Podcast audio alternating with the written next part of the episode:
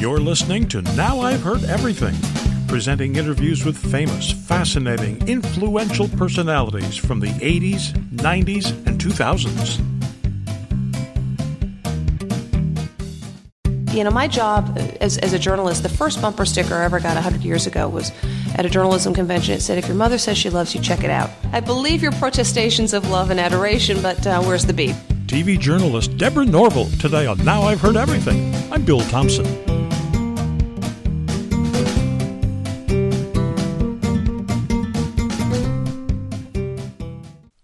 Have you counted your blessings today? Well, maybe you should, because it could make you not just happier, but maybe live longer. So says Deborah Norville, the TV journalist we see every evening on Inside Edition. Back in 2007, she did some research and published a book to quantify just how much being thankful, being grateful, and counting your blessings actually helps you. I had a few minutes to talk with her about her book, so here now from 2007, Deborah Norville. I really wasn't setting out to write a book. I just had a hunch that in my own life, things seemed to go better when I focused on what was working as opposed to the often long list of things that were going wrong. But I'm also enough of a skeptic, being a journalist and having been a television reporter for 30 years, that I thought, you know what, you look and see, Norville, if there's anything to it. It may be that it seems better because you want it to be. And the mind can be a pretty powerful thing. So I thought I'd put on the research hat that I use for reporting and do a little reporting of my own. And the question I wanted to answer was the following. Has anyone with credentials, a reputable investigator, actually been able to quantify that there are benefits that come from counting your blessings? And if so, what are they? Simple question. Not easily answered because it's a relatively new field of study. There's a very large and deep body of literature and scientific investigation into what causes stress and what the physical manifestations of stress are and how stress can be such a deleterious impact on the human body. There's a lot less on what causes happiness and what causes positivity and what the physical effects of positivity are. And that's what I was looking for. And the field is actually called positive psychology. And I started going through increasingly arcane academic journals and scientific literature trying to find the answer to that question. And the first significant study that I seized upon was done in 2001, so it is a relatively new body of work. And this particular study was done by Professor Robert Emmons and Michael McCullough, Emmons of UC Davis and McCullough from University of Miami. And what these gentlemen had done was honcho a study that was brilliantly simple but scientifically pure.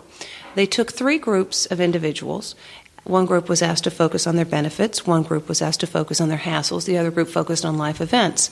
Each was asked to write down 5 things that happened that day that would fall into their respective categories.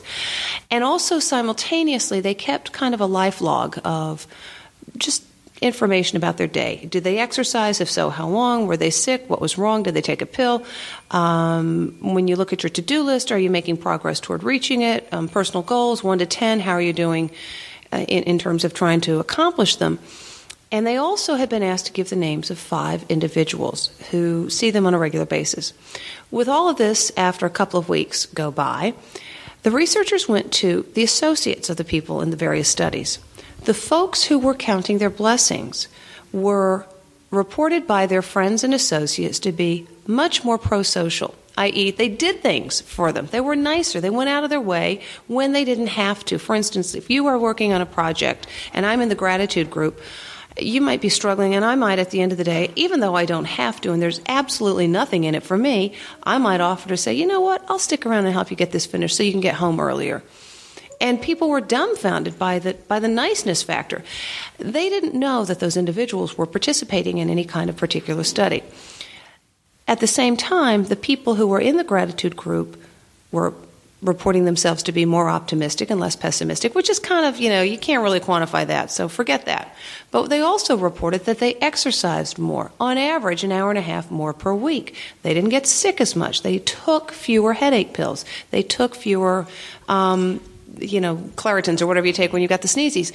And they reported that they were making a lot better progress toward their goals than the people in the other groups.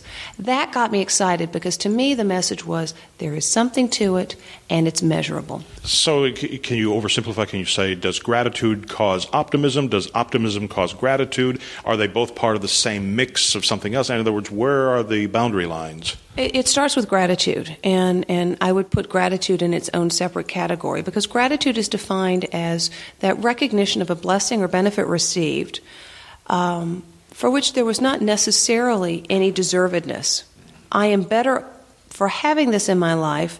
It is an other-focused emotion. In other words, I'm grateful for the beautiful sunny day we have. I didn't do a darn thing to make the day sunny. So there's another, in this case, you know, nature or God, or there's another being who's responsible for this.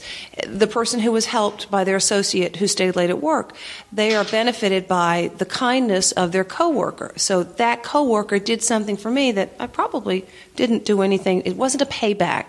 It was an undeserved benefit. And that's quite different from optimism. Optimism can result from the recognition of this. And that's what I think is so interesting in Thank You Power.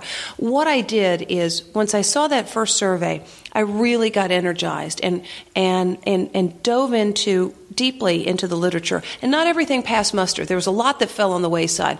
But if it was scientifically valid, if it passed this reporter's pretty persnickety screening process to get in there, then it was something that I considered. And what I wanted to do, and I believe I'm the first person who's successfully done this, is draw a line through the academic literature and the scientifically valid data that's out there that starts with the practice of gratitude and goes through positive affect, which results in greater cognitive skills. You're a better strategic thinker. You're a better negotiator. Your kid will do better on a test. You'll be problem solving. You'll handle relationship issues because you're more creative in coming up with ways to deal with them. It opens up your mind to all the possible solutions that are out there. It also makes you more resilient. People who practice gratitude are more likely to be able to successfully get through the trials and traumas of life than someone who doesn't have that particular tool in their box. And even more incredible is I take that thread and draw it through to stress, something everyone listening to this interview has more than their fair share of, I bet. I argue that you can use Thank You Power to create that positive well-being that actually allows you to physically reduce your heart rate, to physically reduce your blood pressure, to eliminate the number of cortisols in your bloodstream. And I share the data, the scientific experiments that show putting yourself in a positive place mind-wise can actually undo the physical effects of stress. After this short break, Deborah Norville on the difference between gratitude and saying thanks.